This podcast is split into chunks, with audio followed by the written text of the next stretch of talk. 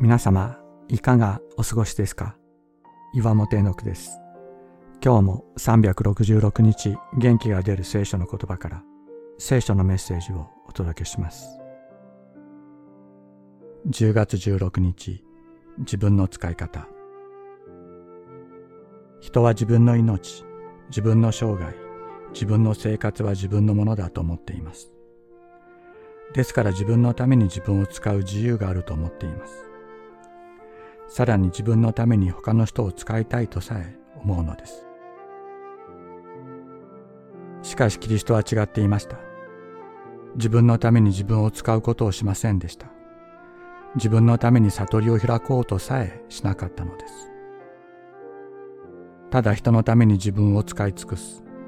そしてついに私たちの罪を覆い尽くすためにご自分の血をお捧げになったのです。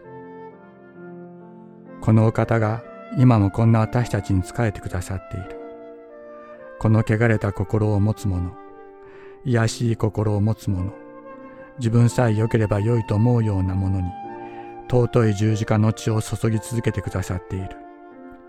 清くなれ、聖なるものであれ、完全であれと。これがキリストです。このお方が私たちの王です。全人類の王なのです。王が私たちの前で膝をついておられる。私たちの汚れた足を洗ってくださっている。私たちはどうしたらよいのでしょう。私が、そしてあなたが使えるべき人は一体誰でしょうか。人の子が来たのも使えられるためではなく、かえって使えるためであり、また多くの人のための贖いの代価として自分の命を与えるためなのです。マルコの福音書10章45節。